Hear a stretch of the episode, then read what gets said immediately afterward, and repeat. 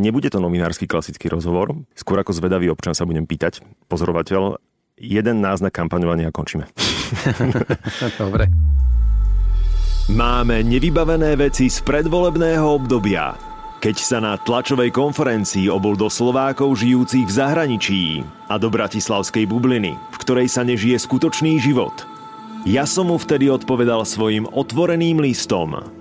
Odvtedy ubehlo 8 mesiacov ticha a slúbené vysvetlenie neprišlo. Príde v tomto rozhovore. Ak chcete mať vyrovnaný ten volebný výsledok, tak je dobré, aby tá vysoká účasť bola vo všetkých regiónoch primerane rovnaká, aby to bolo reprezentatívne. No a to moje vyjadrenie... K tomu sa dostaneme. Toto je podcast Sabo sebou. Miesto, kde rozoberáme všetky otiene spoločenskej zodpovednosti a rozprávame sa o tom, ako robiť veci inak. Spolu lepšie. Inšpirujeme a motivujeme sa k uvedomelejšiemu životu. V tejto epizóde s expremiérom Petrom Pelegrinim otvorene o budúcnosti, o súčasnosti, ale najmä o minulosti. Či sa mu to bude páčiť, či nie, my sme od volieb spolu osobne ešte neprehovorili ani slovo. Ja som Mišo Sabo a vy, vítajte pri počúvaní. Peter, vítajte.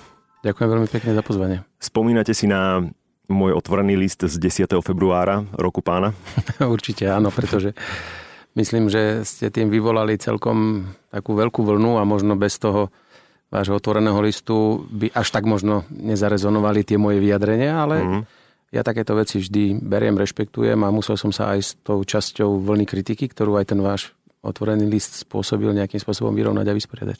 Ja som to sledoval totižto v priamom prenose tú tlačovú konferenciu a musím teda v rámci transparentnosti mojich emócií povedať, že prešlo mnou asi všetko.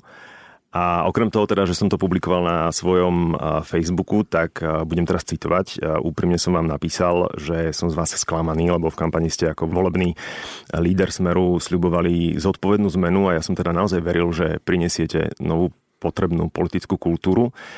Tiež som vám napísal, že som sklamaný nielen ako občan, ale v prvom rade ako človek, ktorý je, a to je v podstate stále pretrvávajúca emócia, frustrovaný nenávisťou a polarizáciou slovenskej spoločnosti.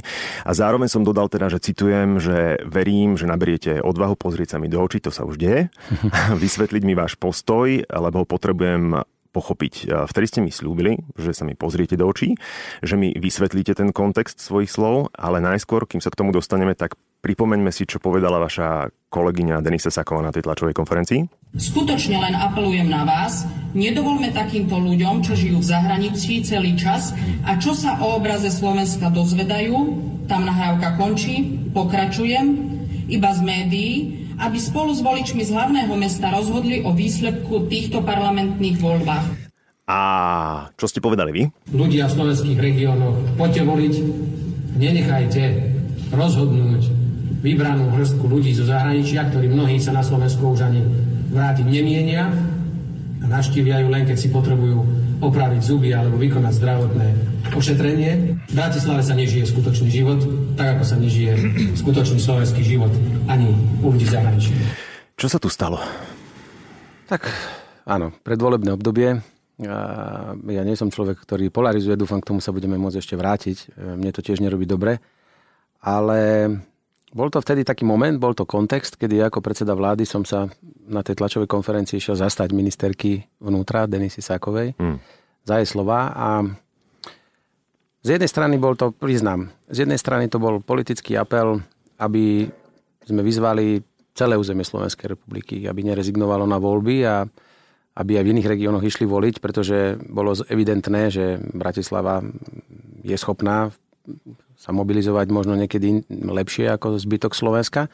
A ak chcete mať vyrovnaný ten volebný výsledok, tak je dobré, aby tá vysoká účasť bola vo všetkých regiónoch primerane rovnaká, aby to bolo reprezentatívne. No a to moje vyjadrenie k tej Bratislave ma mrzí, ak bolo brané a vo vás vyvolalo takú emóciu nejakú, mm, že by som mal týchto ľudí, ktorí tu žijú a pracujú v neúcte. Vôbec nie.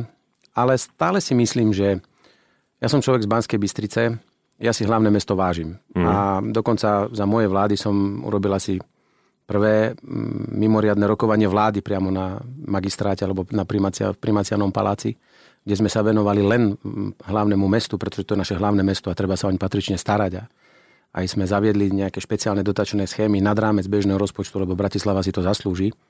Možno skôr tá moja poznámka vyznela možno inak, ako som ju myslel, ale chcel som povedať, že niekedy mám pocit, tá kvalita života a tá životná úroveň a možno, a teraz nielen podľa čísel, že je to jeden z najrozvinutejších regiónov v rámci EÚ, samotné hlavné mesto Bratislavy, že niekedy predsa len tí ľudia možno už môžu otvárať také tie témy do dobrého počasia, ja to nazývam, kedy už možno už sa zaujímajú o také tie nuancy života a to je pre nich hlavná téma rôznych diskusí a, a posedení a mm. rôznych klubov, kdežto napríklad na tom juhu stredného Slovenska alebo na tom východnom Slovensku riešia skôr problém naozaj, že či z tej výplaty, hoď aj obidvaja pracujú, vyžijú a či zaplatia svoju hypotéku. Čiže malo to skôr smerovať tak a možno, že v tej emocii to vyznelo nejak negatívne k Bratislave, ale určite som nechcel týmto uraziť nikoho, kto sa tu aj narodil, alebo kto tu aj pracuje. Tomu, úprimne, úprimne vám to hovorím. K tomu sa ešte dostaneme.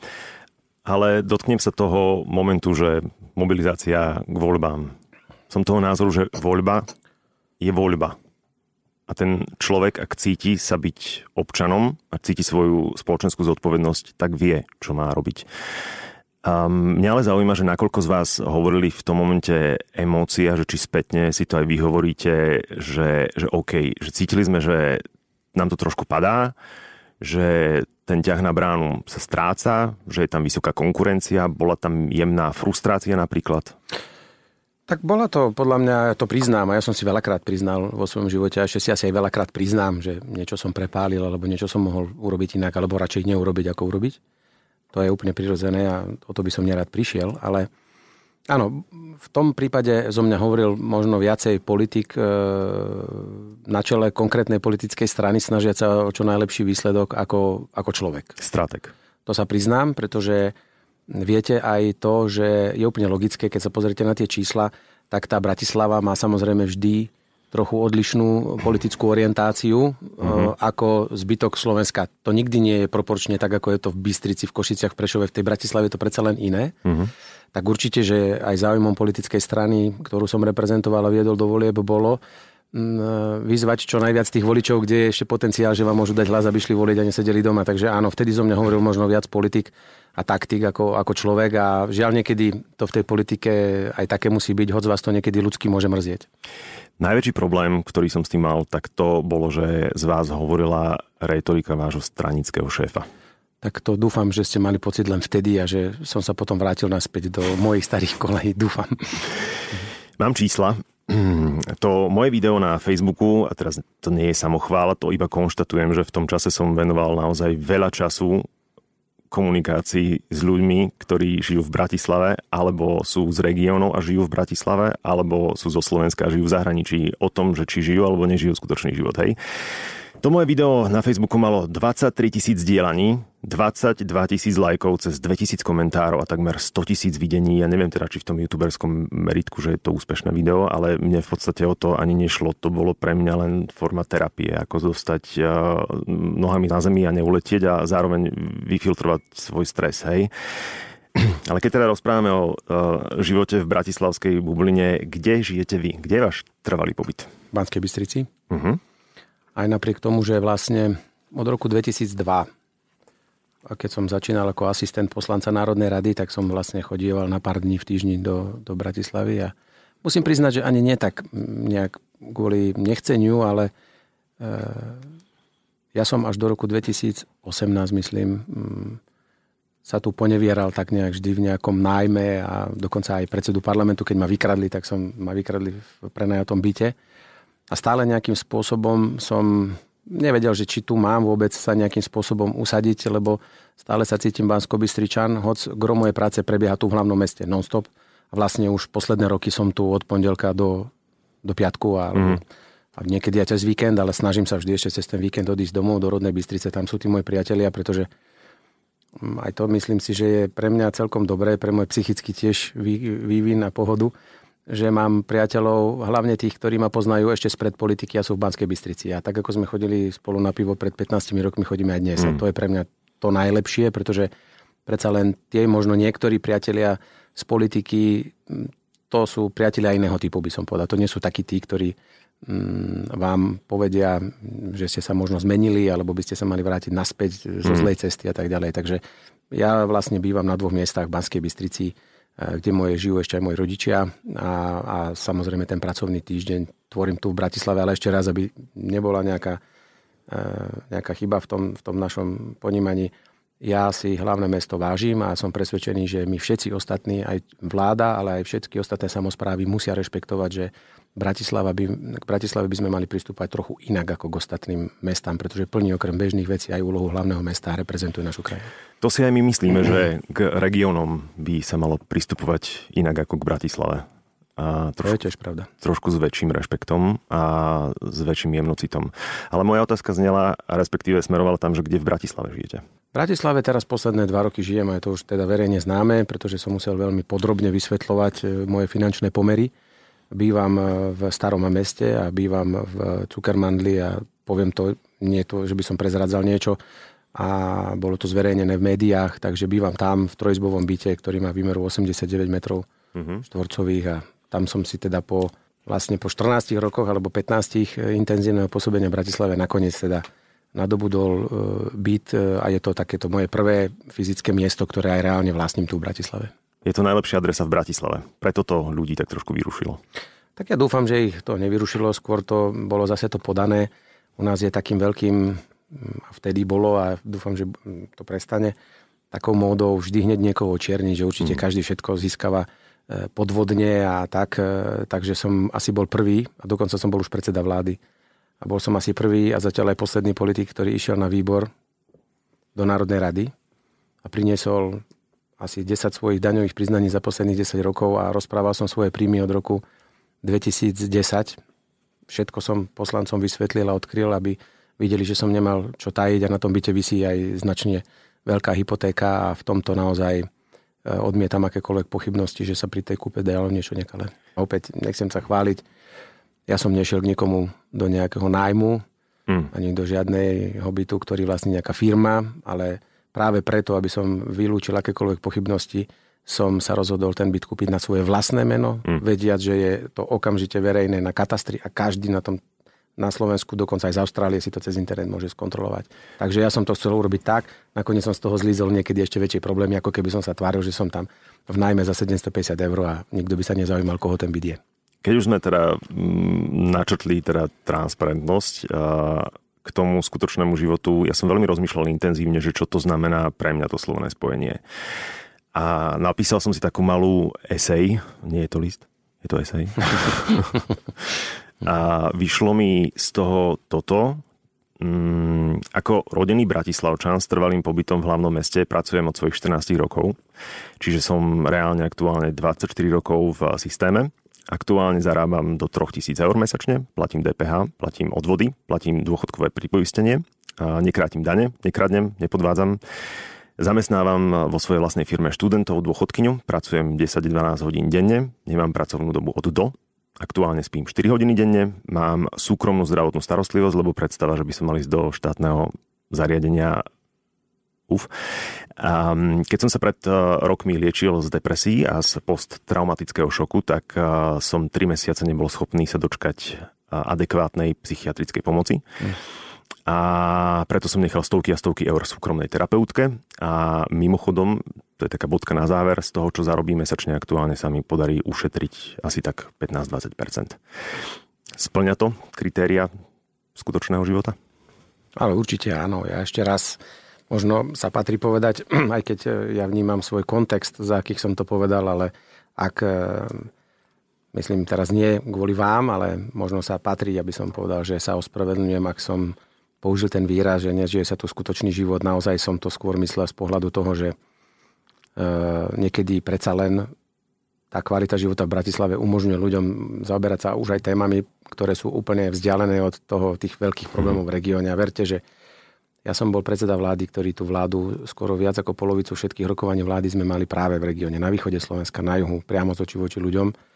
A ešte raz ospravedlňujem sa, pretože áno, veď v Bratislave žije obrovské množstvo ľudí a takisto sú mnohí tvrdopracujúci. Nie každý je celebrita, nie každý má na štandardný príjem v nejakých konzultačných spoločnostiach. Každý si nesie na, na svoj kríž a svoje trápenie, takže ak sa to naozaj niekoho dotklo, Nebolo to určite osobné a naozaj to smerovalo skôr vtedy k nejakej mobilizácii voličov a nebolo to možno viac smerované k reálnym obyvateľom tej krajiny. To by ma veľmi mrzelo, ak by mm. ma takto vnímali, pretože ja taký človek nie som.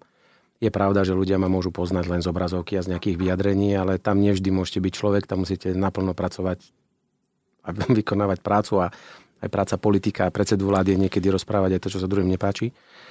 Ale ľudský, ja viem, čo je vo mne a či sa niekomu môžem alebo nemôžem pozrieť do očí, takže naozaj to, čo ste povedali vy, to nie je určite vôbec nič jednoduché a asi nie každý by si aj želal, úprimne poviem, prejsť si všetkým tým, čím ste si prešli vy. Chcel som vám dať tú príležitosť ospravedlniť sa ale predbehli ste ma, takže beriem, férové. Um, slúbili ste to ako chlap, dodržali ste to, ďakujem. A poďme ďalej. Do obdobia po voľbách, a možno je to aj obdobie pred voľbami, neviem, spomínate si na ten moment, kedy vo vás padlo to rozhodnutie, že končíte v smere? Ja som dokonca, ak, ak si pamätáte, a neboli to iba dymové clony, ja som dokonca bol pred voľbami, pár mesiacov pred voľbami, dokonca presvedčený, že by som mal skončiť v politike. A som bol presvedčený, uh-huh. že by som mal byť možno, že prvým premiérom, ktorý normálne si dokončí svoj mandát, hoď nie je plný, pretože ja som bol vlastne, som nahradil v tých ťažkých časoch predchádzajúceho premiéra že by som mal pravdepodobne dokončiť si najlepšie ako viem tú misiu a normálne z tej politiky odísť. Takže mm. dokonca moje prvé myšlienky neboli o tom, že či odísť zo smeru, ale ja som myslel, že ukončím úplne svoju politickú kariéru a keď mám povedať tak ľudsky, povedal som si, dobre, budeš mať 45 rokov, za chvíľku, ak ti zdravie bude slúžiť, tak ešte môžeš jeden nejaký iný kariérny život si možno ešte vybudovať ak sa budeš v tej politike motať ešte 10-15 rokov, tak ťa to vypluje niekde 56-ročného, bo vie s akým psychickým a fyzickým zdravím a čo už potom. No je to tak. No ale stále ma nejakým spôsobom držala pritom tá dôvera ľudí. Hmm.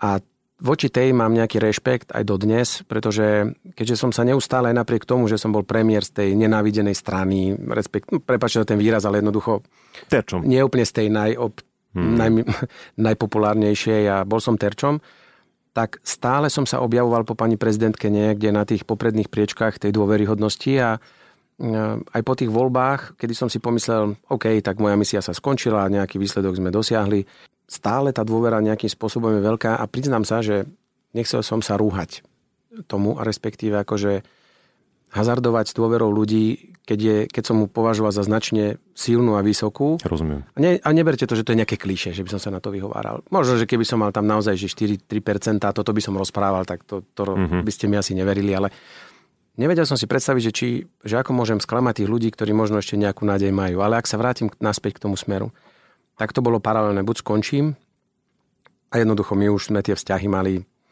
naozaj také, ako keď sa v rodine niekto dlho nerozpráva jeden s druhým mm. a navonok sa tvárime, že všetko fajn, ale ono to tak už nefungovalo. A v tom zase som si povedal, že mám to spraviť pred voľbami, mnohí ma huckali, urob to, urob to. A vtedy som si pomyslel, že už len vtedy by som možno, že pred očami tých ľudí alebo aj sám pred sebou vyzeral ako zradca, lebo by som urobil niečo, čo by výrazne mohlo narušiť e, celú tú stranu. Rozumiem. A úplne poškodiť aj možno jej e, volebnému výsledku. A preto som si povedal radšej, OK, spravím to ako chlap, Zobral som si na krk dokonca to, že som bol jednotka a zobral som si to všetko, ten plecniak na chrbát. A boli ste to vy? Tak e, snažil som sa maximálne to byť ja, pretože ak ste si všimli, tak tá kampaň bola vedená aj takým iným spôsobom, takým tým negativistickým, zosmiešňujúcim. Ja som v živote sa v takých mm. ani klipoch, ani v ničom neobjavil. To bolo niečo, čo som povedal, že to no go. Cez mňa mm. to nejde. Ja buď budem ľudských s ľuďmi rozprávať, ale také tie nové moderné formy kampane, tak to nech si robí niekto iný a tak to bolo aj oddelené. No a potom, keď sme skončili tie voľby, nakoniec, keď zistíte, že mali ste pocit, že veď hádam ste aj prispeli k nejak tomu výsledku a nakoniec počúvate, že vlastne ste to celé dotentovali mm-hmm. a nebyť iných veľkých čávov, tak e, by ten výsledok bol horší a vlastne zistíte, že nikto si to už ani nejakým spôsobom neváži a dáva vám najavo, že čo, tak som si potom povedal, tak asi teraz bude ten správny čas, pretože Nemáme pred sebou žiadne voľby, hmm. žiaden nejaký rýchly úspech možný. Poďme to spraviť a povedal som, ak sa potknem, tak to bude ale už moje potknutie seba samého. Hmm. A ak bude to úspech, tak budem hrdý, že to bude môj úspech, alebo tí, čo idú so mnou na tú cestu. A preto som sa rozhodol odísť s tým, že aby všetkým bolo úplne jasné, že všetko, peniaze, majetok, všetky tie výhody, ktoré získala týmito voľbami strana Smer, zostalo všetko tam a my budujeme tú stranu hlas úplne bez akýchkoľvek prostriedkov. My sme, ani neexistuje právny dôvod, aby my sme si za svoje poslanecké mandáty niečo Chápam. vypýtali, takže no a dokonca, e, lebo sa to tak patrí, a ak chcem zachovať nejakú politickú kultúru, tak som sa vzdal aj postu podpredsedu parlamentu HOC. Vždy pripomeniem, e, dostal som 430 tisíc preferenčných hlasov, mm-hmm. momentálne najviac z celého parlamentu, zo všetkých 150, ktorí tam sedia, pretože pán premiér je pán premiér a on mal 100 tisíc viac. Mm-hmm. Aj napriek tomu, aby sme aspoň nejaký náznak slušnosti vyslali, som podal OK, ak toto má byť už tá posledná e, pupočná šnúra, ktorá ma ešte s tým spája, ja idem veľmi rád z toho. Vrátim sa naspäť do lavice a skúsim to ešte raz. Tie mm, majetkovo-finančné veci nie, že by ma nezaujímali, pochopiteľne je to interesantné, ale to prenechám na mojich kolegov a kamarátov z investigatívnych redakcií. Ja som sa pýtal na ten moment toho rozhodnutia, kedy ste si povedali, že a dosť stačí, pretože Ja sám si spomínam na jeden moment, kedy sme sa videli osobne naposledy a to bolo začiatkom roka, kedy ste prišli k Branovi Závodskému na rozhovor a krátko sme sa spolu rozprávali v newsroome u nás v Rádiu Express a mm-hmm. paralelne s tým momentom išla v televízii tlačová beseda alebo konferencia, ako sa to volá, Roberta Fica a vy ste nemuseli ani nič povedať, mne stačilo len odčítať to dvihnuté obočie a vtedy som pochopil, že, a, že tu už je to naozaj vážne. Kedy to medzi vami začalo naozaj škrípať? To bolo už e, naozaj nie, nie krátko pred voľbami, to bolo už rádovo dlhé mesiace počas toho, ako som už bol predsedom vlády. Uh-huh. A môj recept na to bol, že som sa naplno venoval výkonu premiérovania uh-huh. a čo najmenej nejakým politickým vnútorným stranickým. stranickým veciam a už vôbec nie tým koaličným, pretože Samozrejme, tá práca bola nie jednoduchá, pretože vždy nad vami bola tá koaličná rada, Bela Bugar, pán Danko a Robert Fico, pretože to boli tí traja, ktorí mali väčšinu v parlamente, takže to nie je úplne jednoduché byť premiérom výkonným a nemať pod kontrolou tú koalíciu, ale môj recept bol, poďme do regiónov, robme, riešme a čo najmenej nejakým spôsobom sa pýtať a konzultovať.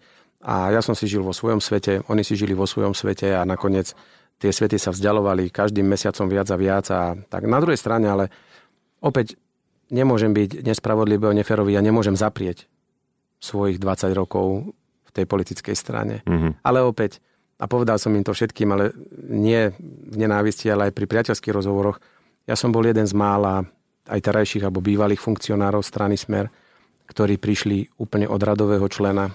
Mnohí nastúpili do strany a boli hneď podpredsedovia mnohí boli hneď krajskí predsedovia. Ja osobne som ešte vyliepal po bystrických dedinách plagáty. To je známe. Aj guláše som varil, aj som organizoval podujatia, aj trpol, či mi tam príde dosť ľudí a či ma náhodou e, vedenie nedožube, že na mítingu malo málo ľudí. Takže ja som si to prešiel úplne od spodu hmm. až tam. Takže, a to neviem, či až tak veľa našich členov dosiahlo, že išlo z radového člena. Väčšinou bol to vždy niekoho priateľa dosadený hneď na vysoký post. Takže neviem povedať ten dátum. Viete, to je ako, keď, ako v manželstve, keď zrazu sa opýtate tých manželov počas rozvodového konania, že kedy to nastalo. No to jednoducho, to sa nabalilo ako malá gulička, väčšia gulička, až to jednoducho jeden deň prišlo, že tak ste spodvalo. zistili, že jednoducho to sa už nedá. Ale musím veľmi úprimne povedať, že myslím, že to bolo v máji, že ma extrémne bavilo sledovať ten váš mediálny ping-pong. Tam boli úžasné veci. Robert Fico hovoril, že v smere nepotrebuje mm, teoretikov a slnečkárov, potrebuje mm. bojovníkov. Vy ste povedali, citujem, pán predseda hovorí, že smer musí ostať protifašistický a zároveň sa čuduje, keď podpredsedovia strany zásadne nesúhlasia s tým, aby sa smer v parlamente brátal s fašistami. A na koľko percent sa cítite slnečkár? no to by sme sa museli dohodnúť, čo je definícia. Ja ale, neviem, inak ale ja, ja netuším. To vôbec. neviem ani ja. Mm, ak je prejavom slnečkárstva byť možno trošku modernejší ako, a politiku robiť možno trochu inak ako pred 30 rokmi, tak z toho pohľadu môžem sa tak nazvať. Ale pán predseda to skôr myslí hanlivo a nejak urážlivo mm-hmm. a mhm. chcel nás nejakým spôsobom zaškatulkovať, lebo to je dneska také moderné a on chce jasne dať najavo, že on je tá jasná, dobrá sociálna demokracia a my sme nejakí popletenci, ktorí vlastne nevieme, o čo nám ide, ale tak OK, sme si vymieniali, ale ešte raz, ja nebudem súperiť e, s ním. On ak chce, nech si do mňa rypne, ale ja sa už do takýchto súbojov zaťahnuť nedám, pretože moja úloha je úplne nejaká iná a skôr prinášať nejaké riešenia alebo nastavovať zrkadlo terajšej vláde a nie superiť e, zo stranou, z ktorej som odišiel. Prajem im všetko dobré, ak získajú si svojich priaznicov, nech ich majú, ja sa budem snažiť o tých našich, ale hmm. budem sa snažiť e, zachovať si nejaký ten náš štýl, ktorý ľudia majú radi a pre ktorý nám možno takú dôveru dávajú. Ja sa nebudem kvôli e, zisku percent nejakým spôsobom meniť a možno poviem opäť, lebo má, nemám možnosť to niekedy povedať. Ja som neabsolvoval žiadne mediálne cvičenie, pretože som mal predstavu, že ak ma bude niekto nutiť, že ako mám zakladať ruky a ako mám kedy čo spraviť, tak sa viac budem venovať tej forme ako obsahu. Uh-huh. A ja verím v to, že ak tí ľudia tú dôveru ku mne budú mať, tak ju musia mať k takému, aký som. A keď ma nebudú chcieť, tak to ja jednoducho musím s pokorou rešpektovať a akože nesnažiť sa ich oblbnúť, len aby som si ich tú dôveru získal. To je taká falošná dôvera Rozumiem. potom. Takže ja aj ten môj štýl, keď aj niekedy poviem, musíš byť viac útočnejší musíš viac urobiť, ale ja to nebudem robiť. Som to nerobil posledných 15 rokov, to majú ľudia radi a keď to nám nemajú radi, aký som, tak ja taký aj budem. Ja nebudem sa kvôli tomu meniť, že teraz máme 16 a chceme mať 18. No tak ak nemáme mať 18, budeme mať len 14. To je ten sľub alebo to očakávanie novej politickej kultúry, ktorú som mal pred voľbami. Takže už nekomunikujete. Nie, dokonca môžem vám prezradiť, či sa mu to bude páčiť, či nie. My sme mm, od volieb spolu osobne ešte neprehovorili ani slovo.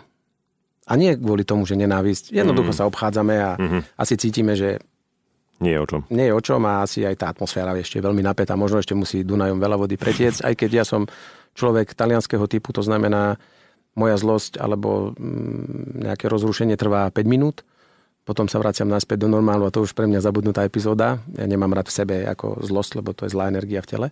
Takže z môjho pohľadu nejde už o žiadnu negatívnu a, a akože emóciu voči danému človeku, ale niekedy ešte, nie, niekedy trvá, kým si s niekým viete zase sadnúť za stôl a pozdraviť sa. A keď ste spolu komunikovali, tak ste si volali, SMS-kovali, mm, whatsappovali, trimovali? Nie, veľmi málo. My sme si málo telefonovali, ale aj volali. Mm, asi ste videli aj teraz v nejakom bulvárnom denníku, že Pán predseda používa stále tlačidlový hovor, čiže s ním sa nedá whatsappovať, ani tremovať, ani nič, ani signálovať, takže jemu sa dá len telefonovať alebo písať SMS-ku a ale tým, že sme mali pravidelné raz za týždeň stretnutia, tak to nám na nejaký intenzívny kontakt stačilo a samozrejme, ak bola nejaká výnimočná situácia, tak klasický telefonát alebo klasická SMS. Viac sa vzhľadom na jeho technické vybavenie nedalo ani robiť. Ale kvalitné, teda no, kvalitné ako kvalita. A ako ste oznámili, že opúšťate loď? Musím povedať, že urobil som to tak, aby... A dokonca aj to, aby som nemusel nikoho prosiť, že kto so mnou pôjde a niekoho presviečať, že poďte odtiaľ preč a poďte so mnou, tak som sa nakoniec rozhodol, že buď to opäť musím spraviť slobodne a úprimne a predstúpiť pre tých ľudí sám. Musel som im vyrozprávať tú moju emóciu a môj príbeh. To som robil v Banskej Bystrici, ale zase by som nebol úplne fér, nefér, že sa to dozvedia z televíznej obrazovky, tak som napísal pekný list osobný pánovi mm-hmm. predsedovi, kde som mu poďakoval za roky spolupráce, ale oznámil, že už viac nevidím naše cesty nejakým spôsobom spoločné a že mu ďakujem a že sa vzdávam teda aj pozície podpredsedu strany a že nasledujúce mesiace podniknem kroky k úplnému odchodu. To som mu poslal predtým, aj to dostal skôr, ako som bol na tlačovej konferencii v Banskej Bystrici.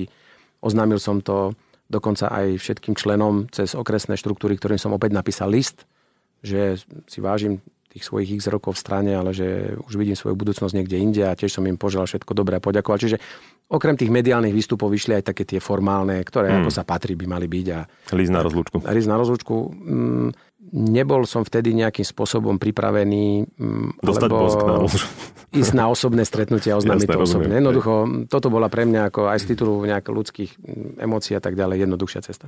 Aktuálne ste ale bok po boku v opozícii obe strany máte pochopiteľne na to, že je to opozícia, tak máte kvázi akože viac menej hej, spoločný a podobný narratív, pretože sú to opozičné aktivity. Mm. A pre externých pozorovateľov to môže znamenať, že sa aj koordinujete. Nakoľko sa koordinujete? No práve, že sa nekoordinujeme a vidno to aj z niektorých e, komentárov, kedy nejakým spôsobom naši bývalí kolegovia nechcú nás akoby uznať za svojich riadnych akoby partnerov v opozícii a stále sme pre nich zradcovia, odídenci a niečo také a inak nám zatiaľ ani nehovoria.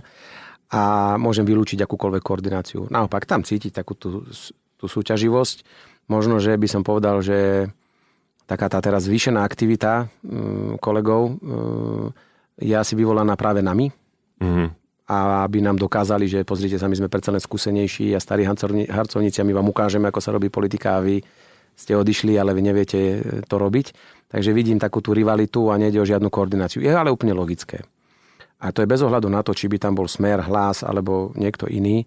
Ak ide o nejaké témy, kedy tá opozícia musí sa spojiť pri odvolávaní člena vlády alebo vyslovení nedôvery, tak to je logické, že to je tí, tí opoziční sa vtedy musia spojiť bez mm. ohľadu na to, že či majú k sebe blízko alebo nie a nenaznačuje to a chcem vylúčiť, že by to už dnes prednaznačovalo nejak, že opäť to smeruje zasa k nejakému nášmu spojeniu. Nikto netuší, ako dopadnú voľby, kedy budú a ako ľudia rozdajú karty, takže to by sme dnes mlátili prázdnu slamu. Ale keď hovoríte, tak teda aktuálne ste lídrom opozície. Podľa posledného prieskumu Medianu, týždeň starý, tak uh, z dola obriskávate trošku Olano.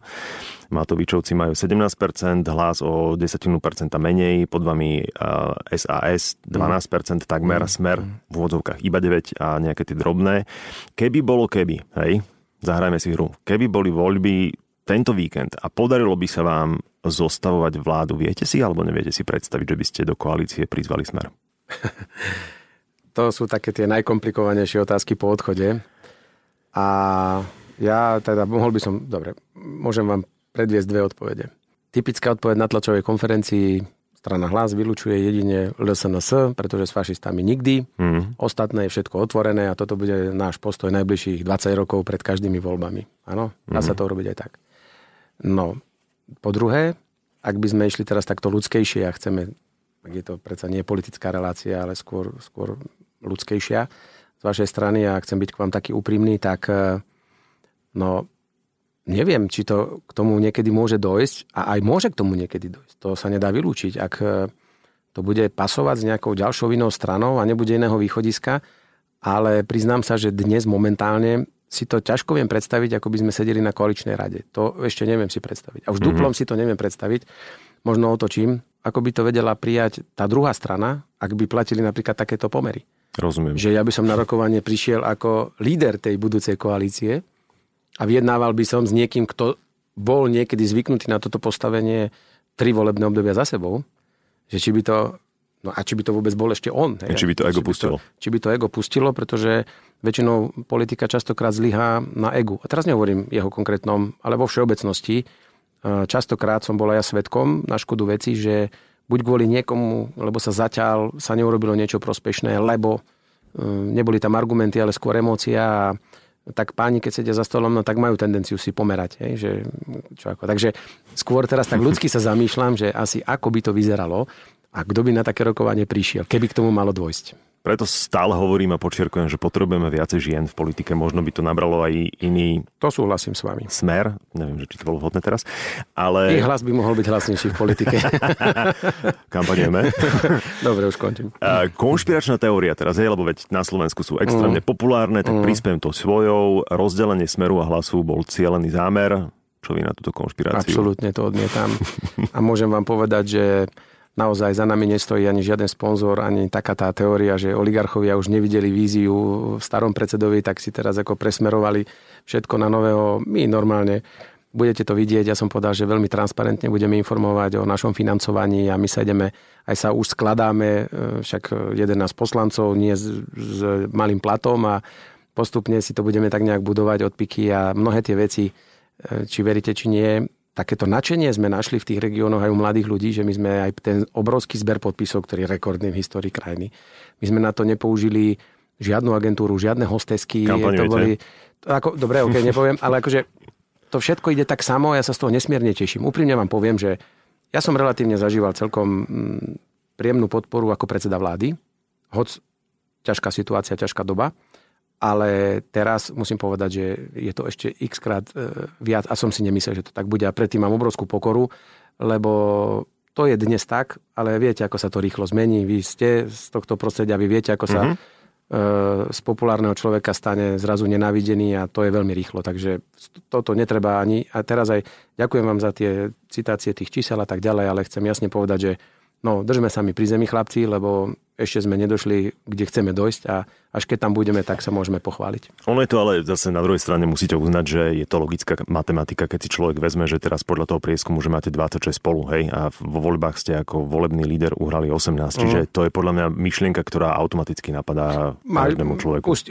isto ale chcem naozaj potvrdiť a zaradiť ju tak, ako ste ju zaradili. Je to konšpiračná teória, ktorá sa nezakladá na, na žiadnej pravde a nie je to žiaden akoby žiadna kuleha na ľudí, absolútne. Ja by som takého niečoho sa nevedel zúčastniť, pretože, viete, nemôžete, ako môžete klamať, ale to už musíte byť profik na klamanie a najlepšie je neklamať, lebo vtedy potom sa nemáte dať na čom nachytať. Hej? A hrať takúto hru a tváriť sa, že super, super, super a potom niekde vás načapu, ako sa dohodujete a dohodujete veci, no tak to tak by som sa ja dožiť nechcela, ani to nikdy nespravím, takže nie. Ideme si každý po svojom. Mm.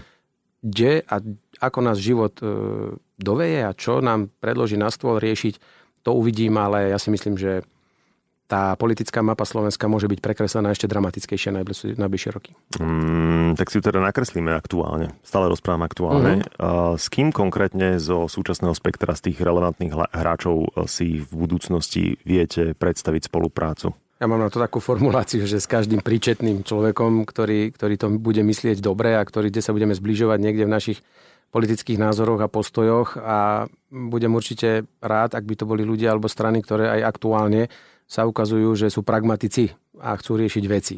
A nie tí, ktorí vyrábajú pseudotémy, urážajú, vnášajú do toho tú polarizáciu a ešte horšiu, ako bola predtým, takže nevymenujem dnes žiadnu stranu. Prepačte, mm. súkromne vám možno poviem, ale do Eteru on record nie, lebo by to bolo neprofesionálne. Mm-hmm. Ale ešte raz, ja sa snažím a možno to je tá odpoveď, aj ľudský. Lebo darmo môžete mať aj koaličný potenciál ako strana, ak nemáte ten koaličný potenciál aj ako človek. Rozumiem. A ja chcem tú politiku robiť tak, aby nech je to hocikto a nech má možno hociaké voličské spektrum, sa možno v deň D nemusel hambiť sadnúť si s pelem za stôl, že ho za to ulinčujú jeho, jeho voliči. Mm. Lebo chcem, aby podali, áno, dá sa s ním, však máme nejaké podobné názory, alebo sa presvedčíme navzájom a poďme. Takže ja chcem, aby sme mali aj koaličný potenciál ako strana, ale hlavne aj ako osoby, pretože častokrát zlyhajú tie rokovania na tom, že sa dvaja neznášajú a jednoducho zamedzia akékoľvek spolupráci. Každý, kto, a ešte raz, ja to teraz rozprávam, ako keby som ja rozdával karty. Možno ja budem čakať, či nás niekto pozve na rokovania, takže teraz, aby som sa teraz už nejak nevžil do toho, že som vyhral voľby a rozdávam karty, takže uvidíme, ale všetko je otvorené, ale jediné, čo potvrdím, ja som človek z Banskej Bystrice a viete, že máme blízko aj ja osobne k tej našej tradícii Slovenského národného postania a zažil som si dotyčného pána predsedu tejto strany ako župana a my mm. máme s ním živú skúsenosť a my sme sa už jeden raz s ním vysporiadali a to je niečo, kde je absolútne hrubá červená čiara, cez ktorú ja nikdy neprejdem a to je LSNS. To je hociakej podobe. A je očakávané, či snímalo bez, bez neho, či v lochu, Absolutne. alebo bez lochu? to už uvidíme, ako dopadne. No lebo podľa toho, čo ste povedali, tak vlastne mne tam stále ešte vysí otázka, čo progresívne Slovensko, lebo keď už ste teda ten slniečkár v raj. no tak prosím, keby ste to už neopakovali, lebo ešte mi to prischne, ale možno sa progresívne Slovensko dostane do, do parlamentu v nasledujúcich voľbách, možno nie ešte raz, pokiaľ tam budú sedieť príčetní ľudia, ktorí budú naozaj schopní reagovať v daný moment na tie problémy, ktoré tá krajina bude mať a bude sa dať s nimi spolupracovať, tak určite ani ich, e, ani nikoho iného z tej spolupráce nevylúčiť. Dnes nemôžem vylúčiť. Hmm.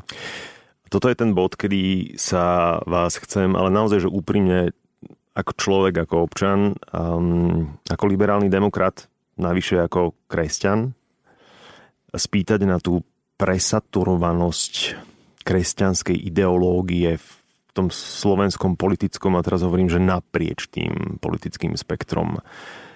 Bojujeme s krízou sekulárneho štátu aktuálne na Slovensku?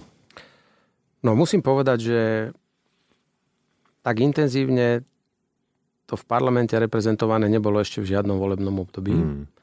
A potvrdzujem, čo ste povedali, že je to naprieč e, jednotlivými politickými stranami, že vlastne pomaly v každej strane nájdete nejaké zoskupenie, ktoré, mm. ktoré má bližšie k tomu. A niekedy musím povedať, že keď počúvate tú debatu, a mal som tu čas riadiť parlament pri rôznych témach e, hodnotových, tak už mi začala tiež blikať kontrolka, že kde to spejeme, pretože mm. nie som si istý, že je to úplne väčšinový názor celej spoločnosti. A preto mm, ja vnímam aj také tie, viete, nerad by som, aby sme teraz ale sklzli do nejakých extrémov. Tak ako teraz niektorá politická strana sa rozhodne, že treba sa teraz vysporiadať e, s cirkvami a prestať ich financovať a mhm. odlúčiť. To je tiež ľubivá téma pre nejaké spektrum.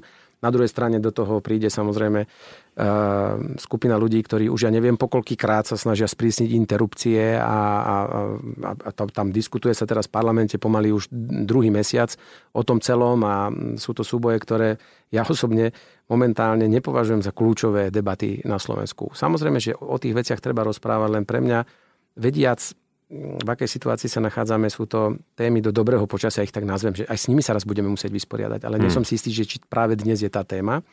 A dokonca som trošku sklamaný s úrovňou tej debaty. Ja sledujem aj, ako vediete vy, rôzne debaty eh, na nejakých tých diskusných fórach a hm, ako mladí ľudia pristupujú k diskusiách o veciach a nie som si úplne istý, že či to, čo sa predvádza v parlamente, hm, splňa akoby už eh, na takúto zložitú tému aj tú úroveň, aj odbornú. Rozumiem. Aj odbornú, aj nejakým spôsobom, či sú za, do tej debaty zapojení všetci tí aktéri, ktorí do nej zapojení majú byť.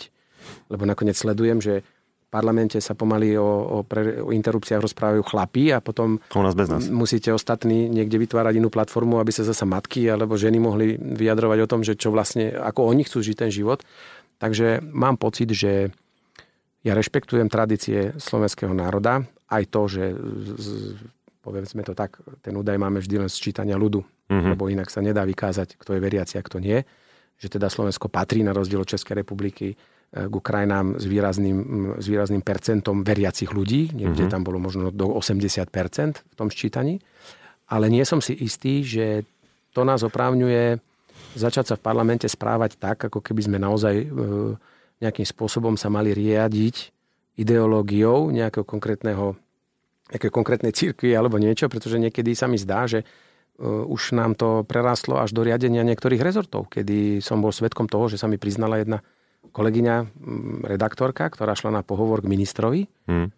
a ona o tom napísala aj verejne na Facebooku svoj status, takže poviem, že to bol minister zdravotníctva, ktorý sa jej opýtal, že či je veriaca. Čo absolútne prekročil všetky hranice, pretože a to sa... nie je to prekvapením? No, ale uh, už vidíte, kde sme až zašli. Uh-huh. A tým pádom áno, momentálne si myslím, že v parlamente sa vytvorila skupina ľudí, ktorá nemyslím si, že má mandát od väčšiny e, obyvateľov, aby vracala Slovensko nejakým spôsobom hmm. niekde, odkiaľ sme sa už my s lepšou cestou vrátili alebo posunuli ďalej.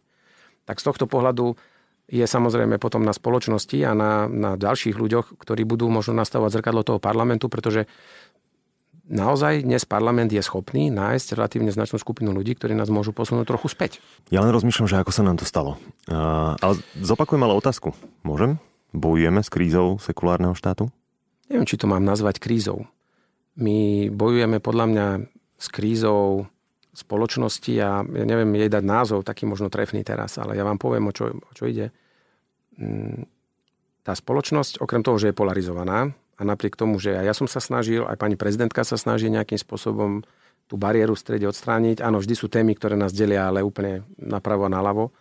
A to sa nám nedarí odstrániť. Ale druhý moment by som povedal, tú spoločnosť, ako keby sme prestali vychovávať alebo formovať. Mm. A ja myslím, že žijeme krízu, ale aj, aj my politici, a to si musíme kriticky priznať, že my namiesto toho, aby sme tú spoločnosť pomohli formovať, ale OK, na to musíte byť pre nich autorita, musíte byť štátnik, nemôžete byť politik a to nie je úplne, možno na Slovensku aj sme, ale my už ideme podľa toho, podľa tých vln. V záujme toho vyhrať voľby, tak ako tá spoločnosť, hoď aj ide milným názorom, ale keď vidíme, že to je väčšinový názor, tak ako keby sa politici začali prispôsobovať spoločnosti. A to si nemyslím, že je úplne správna cesta, pretože my niekedy musíme tej spoločnosti povedať aj to, čo sa jej nepáči alebo páči. Včera som vystúpil a znovu som poprosil ľudí, aby nosili rúška, umývali si ruky a držali sociálny distanc, lebo to je asi to jediné a robí to aj rakúsky kancelár, robia to v iných aj vyspelejších krajinách. No ja som nemyslel, že aká vlna hejtu zrazu na mňa príde. Mm. Hoď predtým ďakovali za tú prvú vlnu, ako sme ju spolu zvládli. A, a tí ľudia jednoducho veria konšpiračným teóriám, vedia, že to je vlastne nič, že to je vymyslené a neviem, na čo to všetko slúži. Takže my žijeme krízu takúto. A to je potom živná pôda na otváranie tém, potom sa nám tá spoločnosť zasa rozdelí a zasa politici jedni idú podľa jednej vlny, druhej vlny, namiesto toho, aby niekto povedal vážený, či sa vám to páči, či nemusíme ísť takto. Mm. A to je aj s rizikom tým, že nevyhráte voľby a preto si myslím, že najlepší premiér e, tejto krajiny bude vždy ten, ktorý končí. A ktorý dopredu povie, vážený, ja o 4 roky už nekandidujem a preto teraz môžem urobiť všetko to, čo treba Jasne. v tomto štáte. Úprimne ma včera teda vydesilo, keď Ursula von der Leyenová mala ten príhovor o migrantoch, lebo tam ani nejdem v myšlienkach vlastne.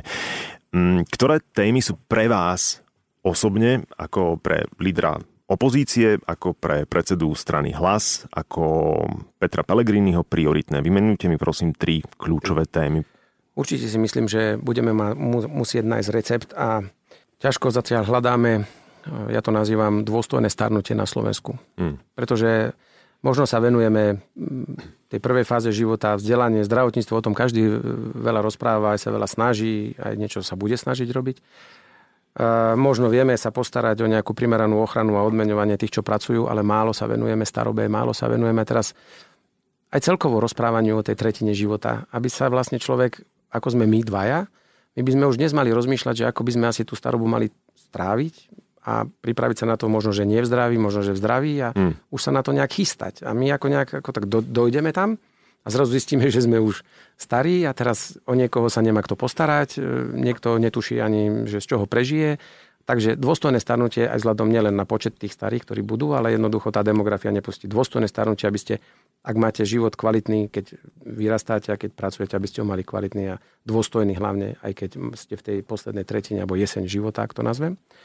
Určite, a teraz nie kvôli tomu, že tu sedím pred vami, lebo vy ste už známy greenfluencer, ale určite sa musíme viacej. A možno na tej politickej výkonnej úrovni to robíme málo, venovať sa ochrane životného prostredia, klimatickej zmene určite.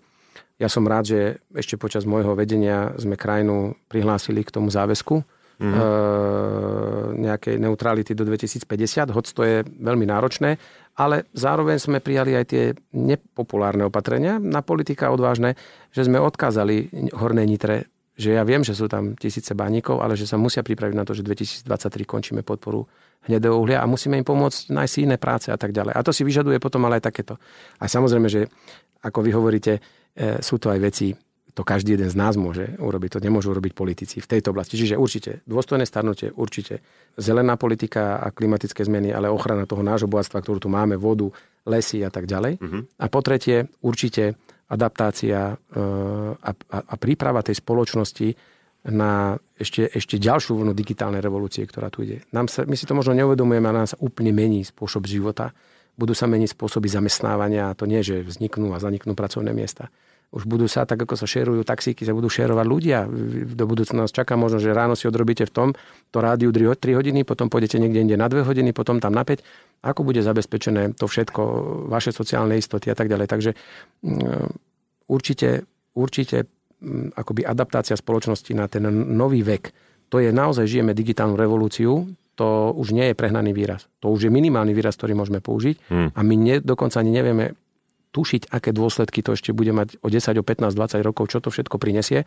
A preto v tomto musíme byť, musíme byť maximálne moderní, ale hlavne sa snažiť. Každý jeden z nás, ale aj politici, na sebe odborne pracovať, dozdelávať sa a priniesť opäť naspäť do politiky profesionalitu a odborný výkon. To nemôže byť iba o populizme a amatérizme. To potom nevedie k ničomu. Takže toto asi nejak, by som mal tak hneď z patra mm-hmm. povedať, aj keď my samozrejme v strane rozpracujeme všetky oblasti, lebo každá jedna oblasť si zaslúži našu pozornosť. Logicky, ale, ale chcel som vedieť tie tri kľúčové. Tieto sú niekde, ktoré, ktoré mňa extrémne zaujímajú, lebo o tých ostatných je toho už povedané veľa a asi každý by sme sa opakovali.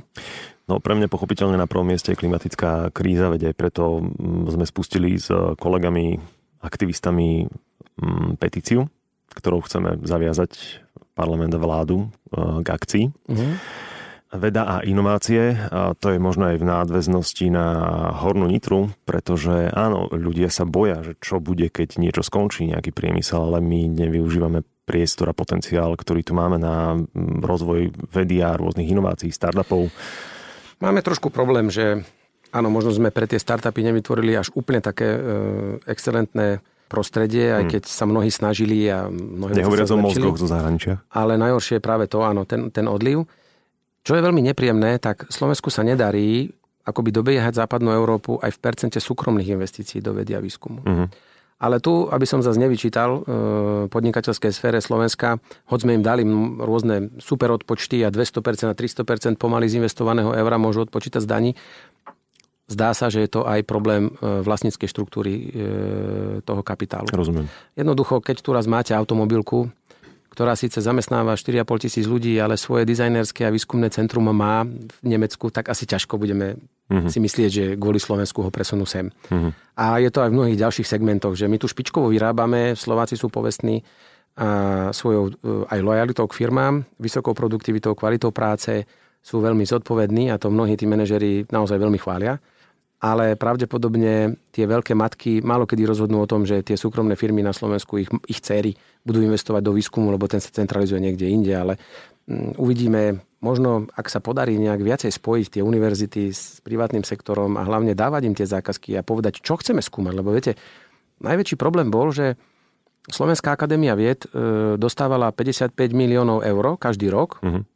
na tých svojich, ja neviem, 26 alebo koľko má ústavov rôznych a ešte sme im dali aj 10 miliónov ako motivačný návrh, len ako by sme im zabudli povedať, že čo majú skúmať. Samozrejme, že profesori, docenti aj sami si vymyslia, ale viete, štát by mohol povedať, e, vyskúmajte úplne nový spôsob, ja neviem, narábania s vodou v polnohospodárstve, tak ako to urobil Izrael. Alebo, a toto mi chýba, ale to je nie chyba tých vedcov. To je chyba potom zasa tých e, dopytu. policymakerov alebo uh-huh. dopytu, že nevieme povedať, čo nám majú vymyslieť. Tak keby uh-huh. sme povedali, odľahčím to trochu Vymyslíte nám košelu, v ktorej sa nespotíte ani keď je 40 stupňov máte na sebe sako. Uh-huh. No mhm. tak už by mali zadanie, už by to nejakým spôsobom skúšali skúmať.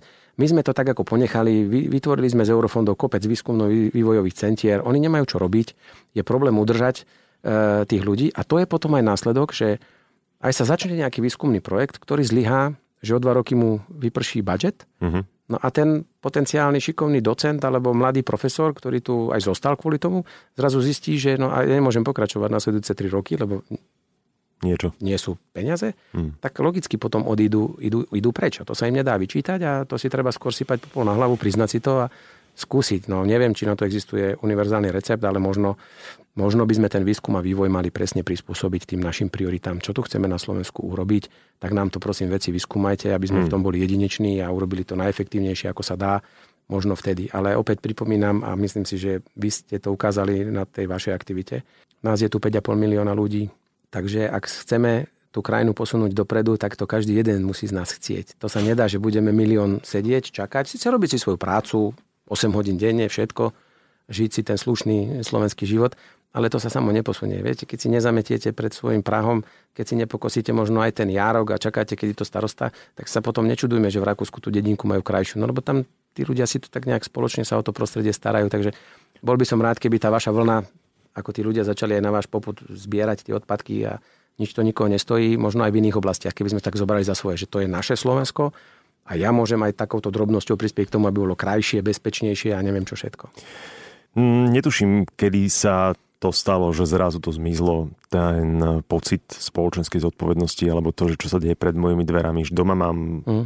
možno majú poriadené, neviem, nechodím do cudzích domácností na kontrolu, ale tá zodpovednosť, tá pupočná šnúra k tomu, že ten priestor vonku, a teraz nehovorím iba o životnom prostredí, hovorím o tom celom priestore, o tej občianskej zodpovednosti, že jednoducho to je všetko naše, to je naša zodpovednosť a ten občianský aktivizmus. A teraz to nehovorím naozaj ako aktivista, ale to, že viacej sa zaujímať o chod spoločnosti, mm, jednoducho nám to mm, zmizlo. Mm, mm, to je pravda, to je pravda, ale za to asi nesieme aj my politici zodpovednosť, aj u tých ľudí je niekedy taká frustrácia, na čo to budem robiť, aj tak to nemá význam. Dúfam, že, dúfam, že, ale ja si aj priznám, lebo hmm. určite reprezentujem aj ja tú skupinu, a možno kvôli ktorej ľudia si povedia, pozri sa, aha, aj tak je to o ničom a aj tak nám nepomôžu. Ale zase, ak nesmieme rezignovať, to je jediný, jediná možnosť. A ak, ak nám rezignovala jedna generácia a je šanca, že táto mladšia a nová sa dá natchnúť zase naspäť, tak sa potom už nesnažme možno tú stratenú generáciu nejak presviečať, už tí nech slušne si dožijú, ale sa venujeme tejto mladej, ktorá to môže vrátiť. A mm, ja pevne verím, že to tak bude. Na druhej strane by bola ale obrovská chyba a opäť by som si sypal popol na hlavu, ak by nakoniec vlastne sa zistilo, že tie aktivity zasa vedia nejaký, že budú komplet suplovať aktivisti a tretí sektor a, a vlastne štát sa spolahne, že ja to nemusím robiť, lebo to robia za mňa iní. Hej, to, je, mhm. to je není správne. To už musí byť potom synergie a vzájomná pomoc. Špeciálna skupina aktivistov a mimovládok ale sa aktivizuje a robí nadprácu v oblasti ľudských práv. A tu sa vrátim v čase, pretože v rozhovore s Gabikou Kajtárovou z Markízy ste sa vyjadrili, že registrované partnerstva u nás nie je potrebné prijať, lebo po nich nie je dopyt. Tak ste tiež odkázali, aby ten dopyt mi posielali. To som tiež zaregistroval. Povedali ste konkrétne, že nevidíte, že by tu ľudia žiadali registrované partnerstvá, výsledky celoslovenského prieskumu medzi členmi LGBTI komunity, ale hovoria, že zákon možnosť, aby páry rovnakého pohľavia uzavrali životné partnerstvo, podporuje takmer 97% respondentov a respondentiek. 62% respondentov a respondentiek zároveň tvrdí, že by zlepšilo život LGBTI ľudí na Slovensku, keby mali možnosť uzavrieť životné partnerstvo. A ja sa teraz pýtam, nie je dopyt podľa vás medzi ľuďmi, ktorých sa to bytosne týka? Alebo tých, ktorých sa to netýka? Nie, určite tých, ktorých sa to bytosne týka, tak je logické, že asi ten, ten dopyt existuje. Opäť možno ten výraz, ktorý človek použije. Skôr som to akoby vzhľadom na tú spoločenskú situáciu na Slovensku zaradil mm, medzi tie témy, ktoré v tej spoločnosti nerezonujú akoby celoplošne.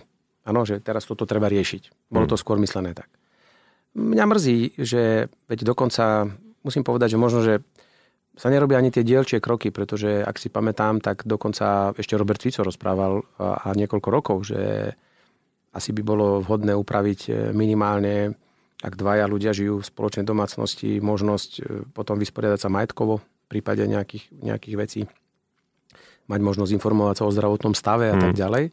Ono paradoxne, v skutočnosti, keď sa na to pozrieme, tak e, takáto právna úprava by sa dotkla ale obrovského množstva dnes párov, ktoré žijú na Slovensku, pretože pri rozvodovosti skoro 50%, to to. dnes polovica e, rodín a mužov a žien žije akoby v neorganizovanom zväzku, len ako partnery, takže v skutočnosti by pravdepodobne takéto úpravy viac pomohli počet, obrovské početnej skupine ľudí, ktorí dnes žijú iba ako ani nie druhá družka, no len žijú spolu v domácnosti. Na divoko. Neviem, či máme tak na divoko.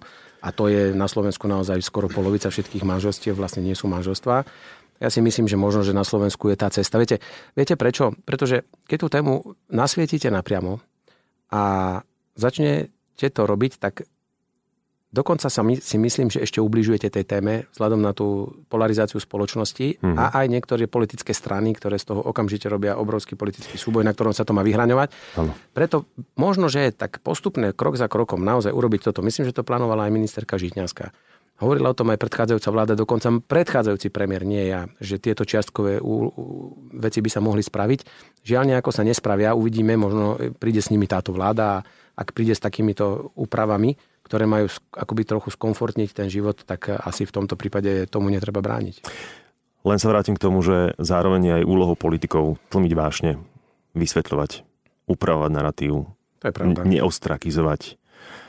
A to sa deje. A opäť sa tu vrátim k tomu, čo tu už dnes raz spadlo, že táto celá debata je o nás bez nás. A že sme tam v roku 2020, že spoločnosť, elita sa nesnaží určovať ten smer tej debaty, aby sa to zbytočne neukazovalo prstom a aby ľudia, ktorých sa to bytosne týka, neboli zranení.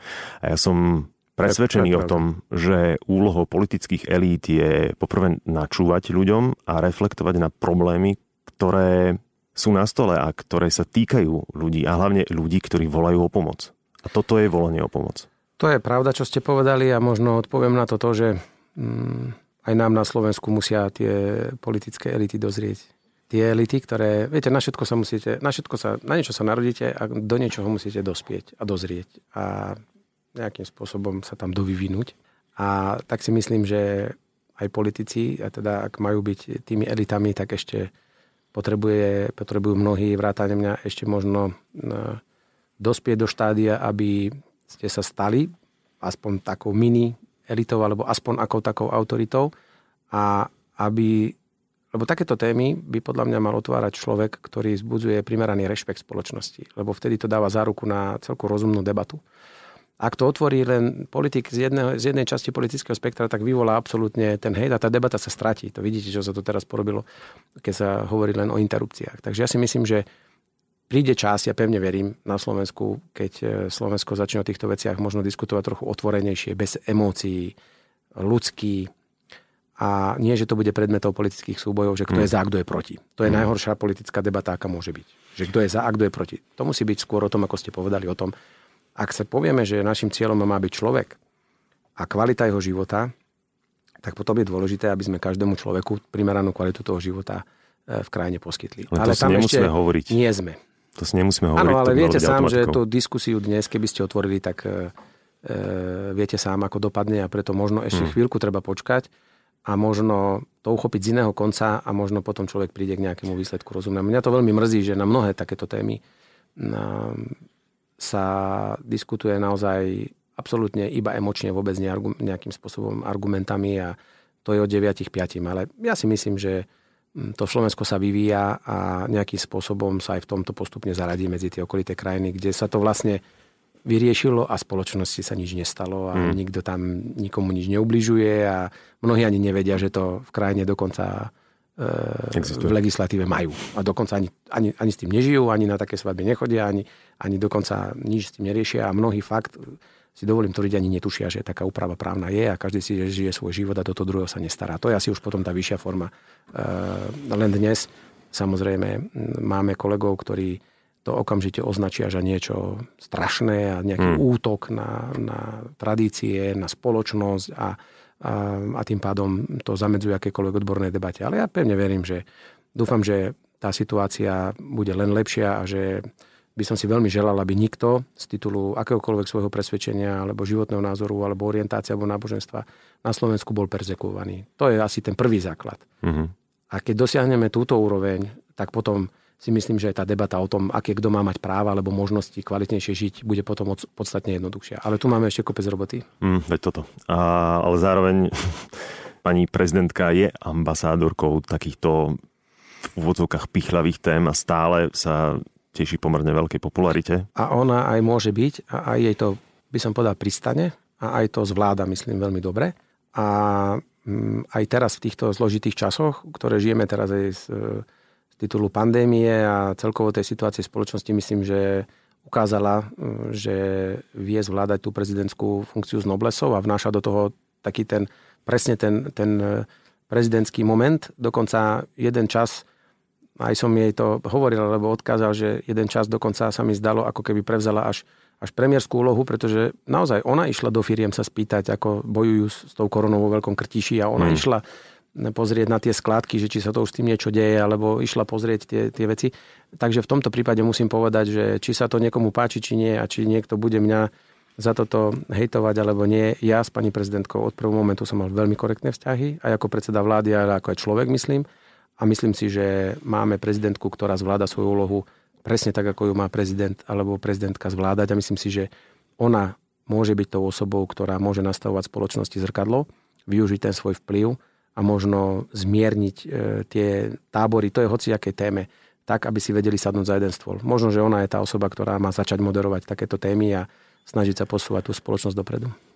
A teraz týmto rozhovorom ja som tak trochu chcel nastaviť zrkadlo vám mm. a neberte to prosím tak, že by som vás chcel v žiadnom prípade mentorovať alebo vás ukolovať, to určite nie, ale nie som ani vedma, nie som ani vedec a nie som ani osvietený a jediné, čo chcem, o čo sa snažím vo svojej práci je byť hlasom tých ľudí, ktorých v tejto republike nikto nepočúva.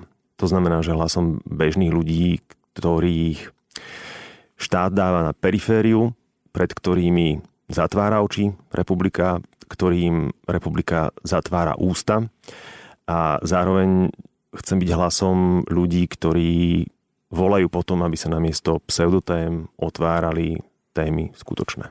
Hm. A to vám slúži k úcti a ja sa budem snažiť vždy takým hlasom načúvať a nevždy to ide, ja sa priznám a ja som mohol v mnohých situáciách zareagovať inak a preto ani v najmenšom e, sa nebudem na nikoho hnevať, kto mi nastaví zrkadlo, lebo nastavené zrkadlo je fajn, pretože to nám ukazuje, aký skutočnosti sme, alebo možno pochopíme, že niekde robíme veľkú chybu, takže ja vás môžem len podporiť v tom, ale aj želať vám, ja to môžem povedať za seba, ale neviem, s kým všetkým ešte prídete vo svojej práci a v politike do kontaktu, aby tých uší potom, mm. ktorí ten hlas budú počuť, bolo čo najviac. A ak sa to tak bude vyvíjať, tak v poriadku. Na druhej strane vás môžem len možno ja požiadať, aby ste pritom mm, zachovali vždy nejakú, aj vy, lebo vy už ste dnes viete, možno trochu teraz do vás nie, že rypnem, ale Pokojne. a ono je to správne, že vznikajú ďalší ľudia, ktorí formujú tú spoločnosť. A preto vlastne aj od vás musíme my zas ostatní e, vyžadovať tú mieru zodpovednosti, pretože čím viac budete populárnejší, čím viac budete mať followerov, čím viac budete mať ľudí, ktorí vlastne načúvajú aj vašim podcastom, aj vašim témam a koľkých ľudí natchnete, tak vy si musíte, ja verím, vy určite áno, lebo vás už nejakú dobu sledujem a poznám, že vy všetci, ktorí takto začnete a viete pôsobiť na spoločnosť, si musíte uvedomať tú zodpovednosť a musíte byť istí, že im posúvate tie správne názory. Viete, ja neviem teraz, Rozumiem. viete, čo myslím? Viem, čo mieriť, áno. lebo môže sa nám stať, že nám tu vznikne nejaký super populárny človek, ktorý bude mať ale úplne nie tie najsprávnejšie názory a môže časť tej spoločnosti akoby stiahnuť e, na ten svoj obraz. Čiže e, dnes už ne, nekreujú verejnú mienku politici, už sú to nie ani publicisti, ani nejakí významní 50-60 roční novinári, ktorí raz za čas napíšu komentár. Už ste to aj ľudia ako vy, ktorých sledujem, že viete sa dať aj dokopy, viete otvoriť vážnu tému, máte široké publikum. Pre, pre ľudí a publikum je to sexy, teraz v takomto zmysle, že radi to počúvajú, radi sú e, pri tom a radi diskutujú o tých veciach, tak ja len zase chcem tak ľudsky e, povedať aj vám, aj ostatným, aby ste dávali pozor aj sami na seba nejako aby ste tú spoločnosť viedli naozaj takým tým správnym nejakým smerom, alebo aby ste im si boli vedomí, že akú spoločenskú zodpovednosť už na seba preberáte týmto, že sa aktivizujete. Mm, myslím si, že ja v tom mám celkom jasno. Povedal som, že u vás nepochybujem o tom, lebo tie názory Ale máte konzistentné, ale Viem, kam mierite a, a o čom rozprávate. Áno, tiež niekedy si e, chytám hlavu, keď sledujem tie Instagramové veci. A každopádne dnešnú debatu sme začali debatou o polarizácii spoločnosti, o tom delení na tých a na tých druhých. A ja by som bol rád, keby sme si všetci slúbili navzájom, že budeme férovo pristupovať a, k Slovákom a k Slovenkám, ale že nebudeme zabúdať na tom, že celé toto naše snaženie a tá naša ja to už hovorím, že aj verejná služba, že je o bežných ľuďoch, o bežných Slovákoch, bežných Slovenkách, ktorým je v niektorých veciach v tom verejnom živote ubližované. A takých je v rôznych oblastiach viac. To nie je jedna skupina ľudí, to by sme našli viacero e, častí, kde niekto z titulu svojho životného postihnutia, nejakého zdravotného, žije ťažký život je na periférii, niekto z titulu e, svojich názorov, niekto z titulu svojej orientácie a tak ďalej. Takže áno, tých oblastí je určite viac a ja si tiež myslím, že viete, nesmie byť, a teraz poviem za seba, nesmie byť politika založená na chuti získať moc. To sa dá, na to sú nástroje a dnes už duplom mm, sú rôzne techniky asi, ale mm, malo by to byť všetko presne, ako ste povedali, vy založené na takom pozitívnom, že ak ma to baví a chcem robiť, tak poď to robiť. Ak chceš byť iba papaláš a dosiahnuť kreslo a bavorák a tak ďalej, no tak radšej podnikaj, kúp si ho sám a nemusíš e, sa ani trepať do politiky. A súhlasím s vami, ak to bude všetko založené na tom, že poďme pozitívne a nie ako idem niekomu ublížiť, ako idem niekomu sa pomstiť a čo idem s ním spraviť, tak si myslím, že nemôžeme urobiť chybu a ja preto som povedala, opäť to nie je ako kliše, ja najradšej trávim môj čas na ulici s ľuďmi. A už nemám ani ochránku a chodím. A bol som aj v Petržalke u vás. A milo ma prijali, eh, keď sa vrátim k tomu ešte. A, a My sme slušní. a to je podľa mňa to najviac. A pre mňa osobne má najväčšiu devízu dnes a hodnotu nie funkcia. A už som bol naozaj všetko a som rád, že som to mohol zažiť, ale som aj rád, že som o to prišiel. Lebo tiež som sa sám sebou zamýšľal, že Peter, zvládneš to, nebudeš z teba taký urazený, ješitný, tento, ktorý bude všetko komentovať. A ja keď som bol premiér, tak takto, a ja by som takto. Mm. Takže mne osobne aj myslím prospelo dvakrát, že z druhej najvyššej ústavnej funkcie som išiel dolu, kedy jeden deň, a poviem zase opäť tak trošku možno pre poslucháčov ľudských, aby si to aj vedeli predstaviť, jeden deň ma ešte doviezli na letisko priamo k lietadlu k schodom a nastúpil som do špeciálu a o tri dní pekne cez kontrolu a opasok dole ešte aj to pánky vyzuť. A vtedy to so mnou trošku zamávalo, ale čo, čo, čo, veď ja som ešte len tri dní nie predseda parlamentu a potom som si povedal, Peter, oni majú pravdu, kľud, ty už nie si, tak hotovo. A som rád, že som to zažil, pretože o to ľahšie sa mi aj teraz odchádzalo. A celkom myslím, s Noblesov som pripil si s pánom novým premiérom, som ho privítal, ako sa patrí na úrade a odišiel som s takým psychickým kľudom. Takže dobre je zažiť aj akoby odchod a pád. No a to vám potom možno, keď máte psychickú pohodu, dovolí aj k tomu životu potom pristupovať možno tak inak a vraciam sa k tomu, čo ste povedali vy. Áno, my aj náspäť, aj my politici sa musíme vrátiť naspäť k ľuďom pretože už sme sa niekedy my do svojej bubliny, teda poviem, aby som nebol kritický a použijem ten výraz. Ak, ak niekto je mimo reality, tak ste to občas vino. A je to pravda a potom niekedy riešime problémy, ktoré my si myslíme, že riešime a vyjdete do Vranova na Toplova, tam vám povedia, že čo za blúdy to tam riešite, že nás hmm. trápi denne toto a toto. Čiže mali by ste zjednocovať, nie polarizovať, o to celé mi vlastne Ja sa išlo. o to budem snažiť. No, ja vám teda odpúšťam tú bratislavskú bublinu. Vážim si to a priznávam ešte raz, e, na budúce budem dávať väčší pozor a možno v širšom kontexte sa budem snažiť e, povedať, čo som tým myslel a nikoho sa naozaj nechcem dotknúť, ani sa nemienim a ľudský už vôbec nie. Ďakujem.